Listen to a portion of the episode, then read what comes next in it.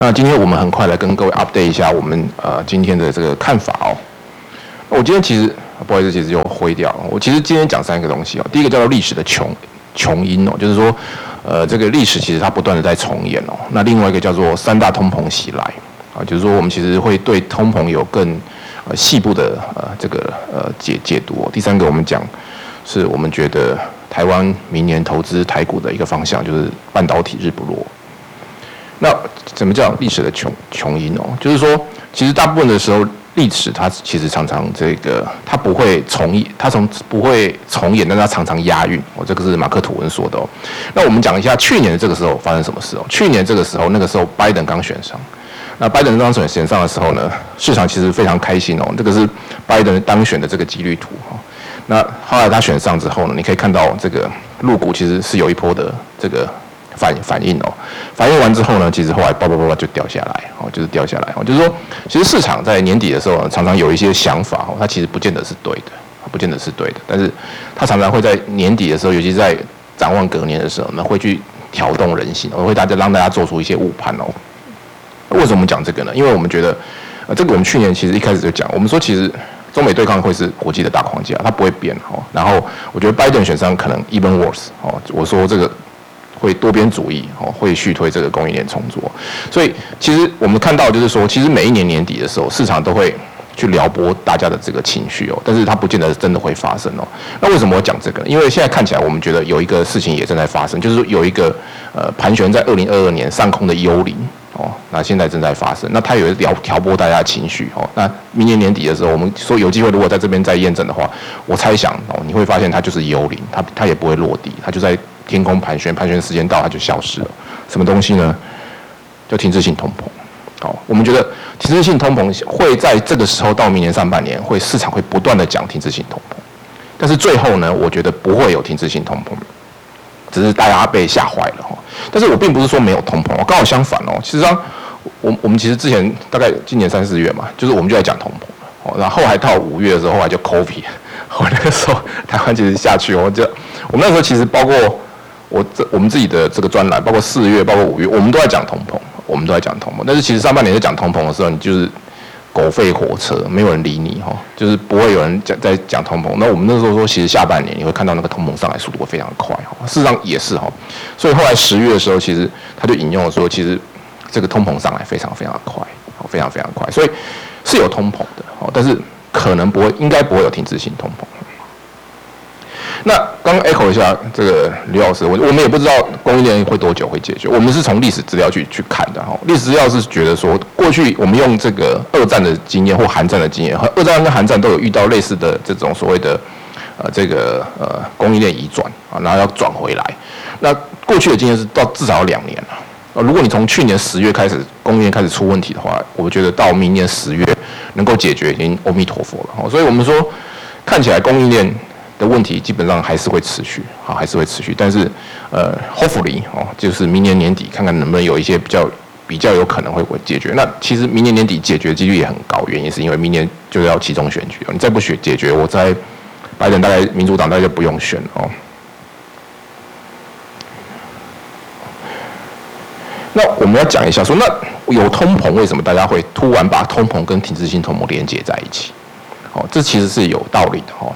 那因为过去的经验是这样子哦，这个灰色这个线哦，这个是所谓的这个这个 conference board 的这个领先指标。你可以看到 conference board 其实它象征的是一个长期的多头，长期的多头。它其实从二零零九年六月开始一路走走走走走，走到二零二零年的二月哦，大概走一百二十八个月哈。但是呢，事实上在这样走的过程中哦它并不是。一路都是顺遂的哦。过去的经验是一个大的这个多头呢，它其实中间会经过三次的所谓的中期循环、中期休止，就是所谓的 mid cycle。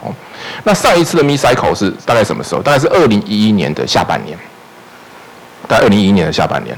那每一次呢，我们过去的经验是每一次进入 mid cycle 哈，市场就一片恐慌哦，这是惯惯性哦，按惯例会误判跟恐慌。误判跟恐慌，尤其是市场可能开始觉得说啊，这个是不是要结束哦？我给我给各位看一下哦，二零一一年那时候 m i cycle 市场在讲什么？在讲二次衰退，大概是十年前了。我我我为了这个东西，我去挖那个翻那个那个 database，我们去把那个那时候翻出来，你可以看到所有人都在讲二次衰退。我们内部，我们那时候连内部我都被抓去报告说，哎，会不会二次衰退？我们那时候其实研判说，其实几率很低了，大概两成五。我们说其实比较有可能是所谓的其中循环。哦，所以如果从这个角度来看的话，我们觉得明年一样的故事重演的几率非常高，就是它进入所谓的 mid cycle，然后呢，市场全部都在鬼叫说啊，完蛋了，这个 stagflation 要来了哦。所以我们的经验是说，为什么我们觉得明年不会是 stagflation 哦？stagflation 很简单，第一个你的通膨要上去嘛，我们觉得通膨大概短期之内又下不来，但是呢，你的 GDP 要下来。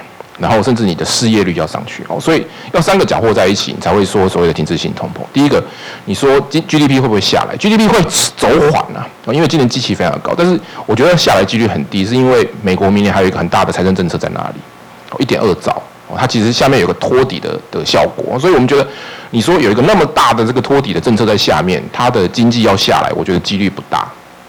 另外，我们过去的经验是。哦，美国整个经济循环其实大概都是七八十个月以上的，尤其最近几次哦。那你说这一次经济循环走过来才两年多，二十四个月、三十个月，你说就要结束，其实也很奇怪哦。那第三个就是联准会的态度哦。你可以看到这个时候之前大家会讲到 stagflation 的原因，都是讲引引用那个时候就是呃一九七零年、一九八零年代，但是那个时候联准会呢，它其实只有控制通膨的概念，它没有控制通膨，同时间避免经济下坠的这个经验。但是现在啊，大家看到联准会都是叫他央妈嘛，对不对？大家觉得说经济他还要负责把那个经济成长维持在相对的高高点，所以联准会现在在考虑通膨的同时哦，它其实不会只考虑通膨，它还会考虑经济成长。那另外一个就是说，好，那这个供应链出问题，你升息到有没有用？这可能是一个问号。供应链已经那么糟糕了，那你再去升息，那其实说不定是雪上加霜哦。所以我们觉得。呃，不至于到出现这样的类似的问题了哈，所以我们觉得比较合理的状况是，明年上半年美国就是进入第一次的所谓中期循环，那明年下半年不管是呃这个呃这个这个财政政策开始启动，或者是呃 CPI 开始回落，或者是这个供应链的问题开始解决，那明年下半年应该有机会慢慢走出阴霾哦，这个那是我们呃对于全年的看法哦。第二个，我们讲一下通膨哦，其实我们觉得通膨不止一个。通膨不是一个，我们觉得现在全世界的通膨其实有三个。第一个叫做资金通膨，就是刚刚大家一直讲的，资金通膨事实上我们觉得是最最容易控制的，就是你就是升息嘛，然后要不然你到时候就缩表嘛，啊就是缩表嘛。所以现在大家在讲的是这个，但是我们觉得还有两个通膨其实正在发生哦，那而且发生的速度其实慢慢慢慢加快第一个叫什么绿通膨，哦绿色通膨，就是说你现在所有东西都要做都要绿能都要绿电。哦，都要根据什么东西？我举个例子哦，像那个呃，S B，现在很多企业都说我要去验那个 S B T，Science Based Target，就是我的减碳不是用喊的，我要有个 Science Science S B T。你知道明年，你知道 S B T 现在申请检验要已经申请到什么时候？申请到明年年底了。你说 S B T 现在没有人可以审了，到明年年底之前都你都过不了哦，所以它已经是大家已经一窝蜂的去做这个 S B T 哦，所以。事实上，这个绿通膨其实会比大家想的来的还要快，哦，还要快。那再加上什么碳关税啊，哦，那其实这个是一个很大的一个一个影响哦。第三个，我们讲叫叫叫什么？叫系通膨，哦，这个系通膨其实是一个盖盖层的哈，盖层哦。系通膨其实后面的故事非常的多，它其实比大家想的还要再复杂。譬如说，啊，供应链瓶颈其实也也导致了系通膨。譬如说，大辞职潮、大退休潮。你说大辞职潮，很多年轻人在经过了整个 COVID 之后。他尤其是西方的年轻人，他们以前没有没有经历过像台湾这种这种上班的时候一直被下班的时候一直被老板 call 说叫你去做事的经验。他们那个时候 COVID 的时候在家里发现，哎，你工作跟生活是整个没有办法切开来，所以他们后来发现我不要做了。哦，那另外一个是过去的经验是这个大辞职、大退休潮。哦其实 COVID 也导致了很多那个婴儿潮后段这一段的人提早退休。哦，所以这个其实让美国整个缺工的问题其实也是很严重。那你说那些退休就是大辞职潮人去做什么？去挖矿啊，去挖矿啊。所以这整个整个那个系，等下我们会讲半导体哦，整个系或者是相关电子产业，以前电子产业很少涨价的，每一年都被人家砍价。我说你看到电子产业一直在涨价，而且我们不认为这个是个短短期的现象，我们认为整个系导致的这个通膨有可能也会慢慢起来哦。所以我们认为通膨其实不是一个。通膨其实是三个，只是大家现在都在讲最严重的这一个，但是我们认为后面这两个其实会慢慢起来哦。那刚刚讲 echo 一下刚刚的，就是说美国薪资其实不断的往上走哦。那今年 CPI 导致最高一个是这个油，另外一个是这个这个什么二手车。那问题是我们过去的经验是，今年房价涨很多，房价涨不会进 CPI，但是过去的经验是房价涨完隔年房租涨，所以今年房价涨很多，明年房租会涨很多，所以明年美国的 CPI 短期之内也下不来，哦，短期之内也下不来。哦所以为什么联总会现在变鹰派了？哦，因为他看错了嘛。他很明显是看错，就是说这不是一个短期的现象，这个其实是一个长期的现象，甚至我们觉得这个长期的现象会比大家预期的长期还要再长期一点。哦，那所以我们可以看到说，那可能就是大家预测说，哦，现在点阵图预测大家要升息三码哦，所以市场现在感觉是非常惊恐。不过我还是这么。这么讲啊，我们过去的经验是，这个联准会的理事呢，也其实不会比大家对这个市场多了解多少哦。事后去看，其实看错的几率也很大哦。这个是二零一四年，二零一四年九月的时候，联准会就预期说，哦，我二零一五年年底的时候要升息，然后联准会的点阵图长这个样子，哦，顶在天上。到了二零一五年年底的时候，在哪里？在这里，掉在地上，哦，所以。大家不要看到说联准会点阵图出来说我要升息三码，我就是觉得会升息三码。我们觉得有时候你还要是还是要参照事实哦。如果明年上半年，如果我们的预期哦，美国景气要进入所谓的第一次中期拉回的话，联准会不太可能就是如他讲的说我会升息三码以上。我觉得几率并不高哦。尤其是你看看到现在这个这个 I P M I 新订单指数其实已经掉下来了。好，过去的经验新订单掉下来哦，这个这个都是进入 m i cycle，你可以看到。这个都是走平啊，都是走平，所以我们认为比较合理的状况是，明年上半年进入所谓的中期循环，然后联准会在这个这个停止购债在三月结束，市场或许会觉得说，哇，三月完了之后四月就要升息，但是联准会那个时候可能会缓一缓，看一下那个时候经济状况再决定。所以我们认为，虽然现在市场预测明年联准会会升息三码，但是我们认为会少于三码。但但是你说是两码还是一码，我到时候要看那个拉回的幅度，我才能够知道。啊，这个是大家看一下，其实每一次都宣宣布嘛，这个这个是交易出来的，哦，这个是点阵图哦，其实实际上在这里一开始出来都是 overshoot 了，哦，都是 overshoot，所以我我们认为，其实大家对于明年升息的那个次数看时间哦，真的不要现在做决定，明年上半年我们再来看一看哦，可能没有大家想的那么激进啊。那现在美国股市，我们觉得美美国股市明年不会比今年更好了，明年应该还是今年还是最好的。美国股市过去的经验是这样，你在那个 ISM 制造业指数从底部翻上来到零那一段，哎，到五十那一段，那个时候其实都是涨最多的，或者是五十到 peak 那一段。但是现在明年大概是从 peak 要回到五十，甚至有可能在 mini cycle 的过程当中会短期的跌破五十。所以按照过去的经验，这样子的美股大概就是涨八到十五个 percent。然后不会超过不呃八到十三个 percent，八到十三个 percent，这是我们对利率预测。我们所以我们觉得它的利率不会像大家觉得说哇，就是很多人是预测这一类似上面这一条了，我就是这样上去。我们觉得不会，因为中间如果经过一个所谓的 mid cycle，就中期拉回的话，其实不可能联总会不可能那么激烈的升息，好不可能那么激烈。所以我们觉得联总会会升息。但是升息的幅度应该会比现在这个时间点市场的预测还要来得和缓。那为什么会比这个时间点预测来得和缓？因为通常市场在遇到转折的时候都会 overshoot，哦，都会 overshoot。这是我们的全年的看法哦，给各位参考。第二个，我们讲一下，我们我们认为，呃，台湾明年投资还是半导体吧。那我们定调叫做半导体日不落。为什么对半导体日不落呢？A 口一下，我们觉得明年大概台湾 GDP 大概四点二，有机会四点二。哦，台湾这两年 GDP 是真的很强哦。如果你看过去这三年哦，每一年比每一年高的话，就连续三年都一年比一年高。全世界只有三个国家，一个叫做孟加拉，我也不知道孟加拉发生什么事。不过另外一个叫越南，第三个叫台湾。那台湾跟越南其实都是 benefit 中美贸易战。如果你看四年，应该我印象中我查了一下，好像只有台湾。那明年大概很难比今年更高了。今年实在是机器实在是太高了哈。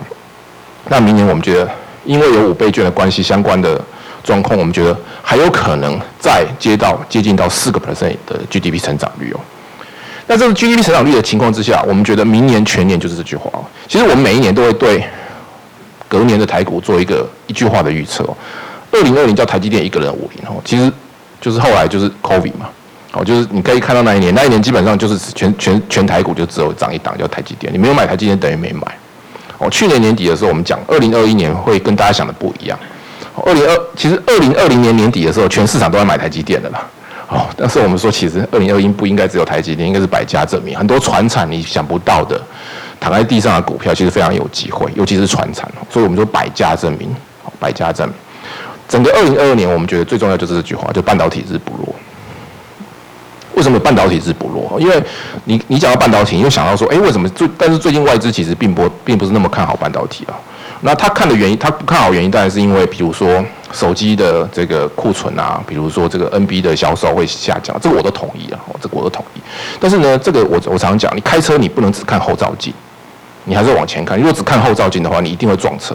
你在看 NB 和看呃这个手机，其实你就是只看后照镜，这个就是以前半导体用的东西嘛。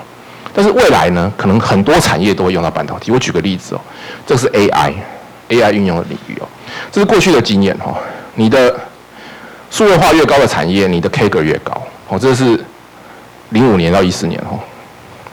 当然，数位化最高的就是资讯、资通业嘛。最没有数位化是什么？银建跟农林渔牧。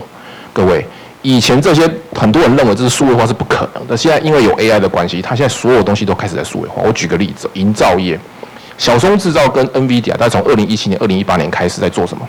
做那个那个。那个建筑业的环境监控，很多时候你有很多东西，你发生公安的原因是因为它可能你你用人眼看不出那个东西，比如已经歪了，那时间到它就掉下来。但是它如果用 AI 去侦测，它可能很早就看到说，哎，这个东西已经歪了，它会提醒说你先去把这个弄弄正。那个已经开始早就开始在做。譬如说，我们以前认为农林渔牧怎么可能有 AI？有，你看赖记，赖记现在在种那个稻米，他现在要求所有。你稻米要交给我的农夫，我都要帮你装 AI 的装置，我要去侦测你的所有的土壤的这个成分、水分，我要确保我收进来的每个米的 quality 非常类似，哦，所以你以前没办法想象的东西，现在都要用 AI，好，都要用 AI。那请问一下，AI 后面是什么？就是半导体，哦，就是半导体哦。所以我们说，半导体正在复制这个一九七零年。油的轨迹什么意思？在一九七零年之前，人类生活生活三要素什么？阳光、空气、水嘛，对不对？一九七零年出来之后，那时候油从四块涨到二十块，大家觉得涨很多了。但是他没有想到说，它后来涨一百四十七块。为什么？因为大家发现对油的需求井喷式的成长，但是油的供给是很就是慢慢的成长。需求是等比级，对，等比级数，供给是等价级数。为什么这么讲？因为后来石化产业出来了。你后来发现什么？发现我的衣服、我的鞋鞋底、我开车的车子、我我的建筑的这个建材，哦，很多都是石化产业做出来的，所以那个需求是等比级数的增加，哦，供给是等价级数。现在半导体也是啊，以前半导体有什么？就是外资讲的嘛，就是 NB 跟手机嘛，对不对？你还有什么？但是以后车子啊，对不对？你的所有的 AI 的助理啊，甚至你的眼镜啊。你的元宇宙的眼镜，你所有东西，你的所有的助理都是都是跟半导体连接在一起的时候，那你就可以看到说，那半导体的需求是一个等比级数的需上升，但是半导体的供给却是一个等价级数的增加。所以我们说，其实整个半导体现在正在复制这个一九七零年油的这个这个故事哦。所以我们认为，其实整个半导体产业已经在 re-rating 了哦。在一九年之前，台股的半导体产业评价是十四点七倍，现后来现在大概是二十一倍。我们觉得未来有机会是挑战三十倍的，未来有机会强。那如果挑战三十倍，对不起，未来如果挑战三十倍，那我们觉得台股就是有机会上两万点。好，这个还是我今天的呃看哎报告，跟各位做一个分享，谢谢。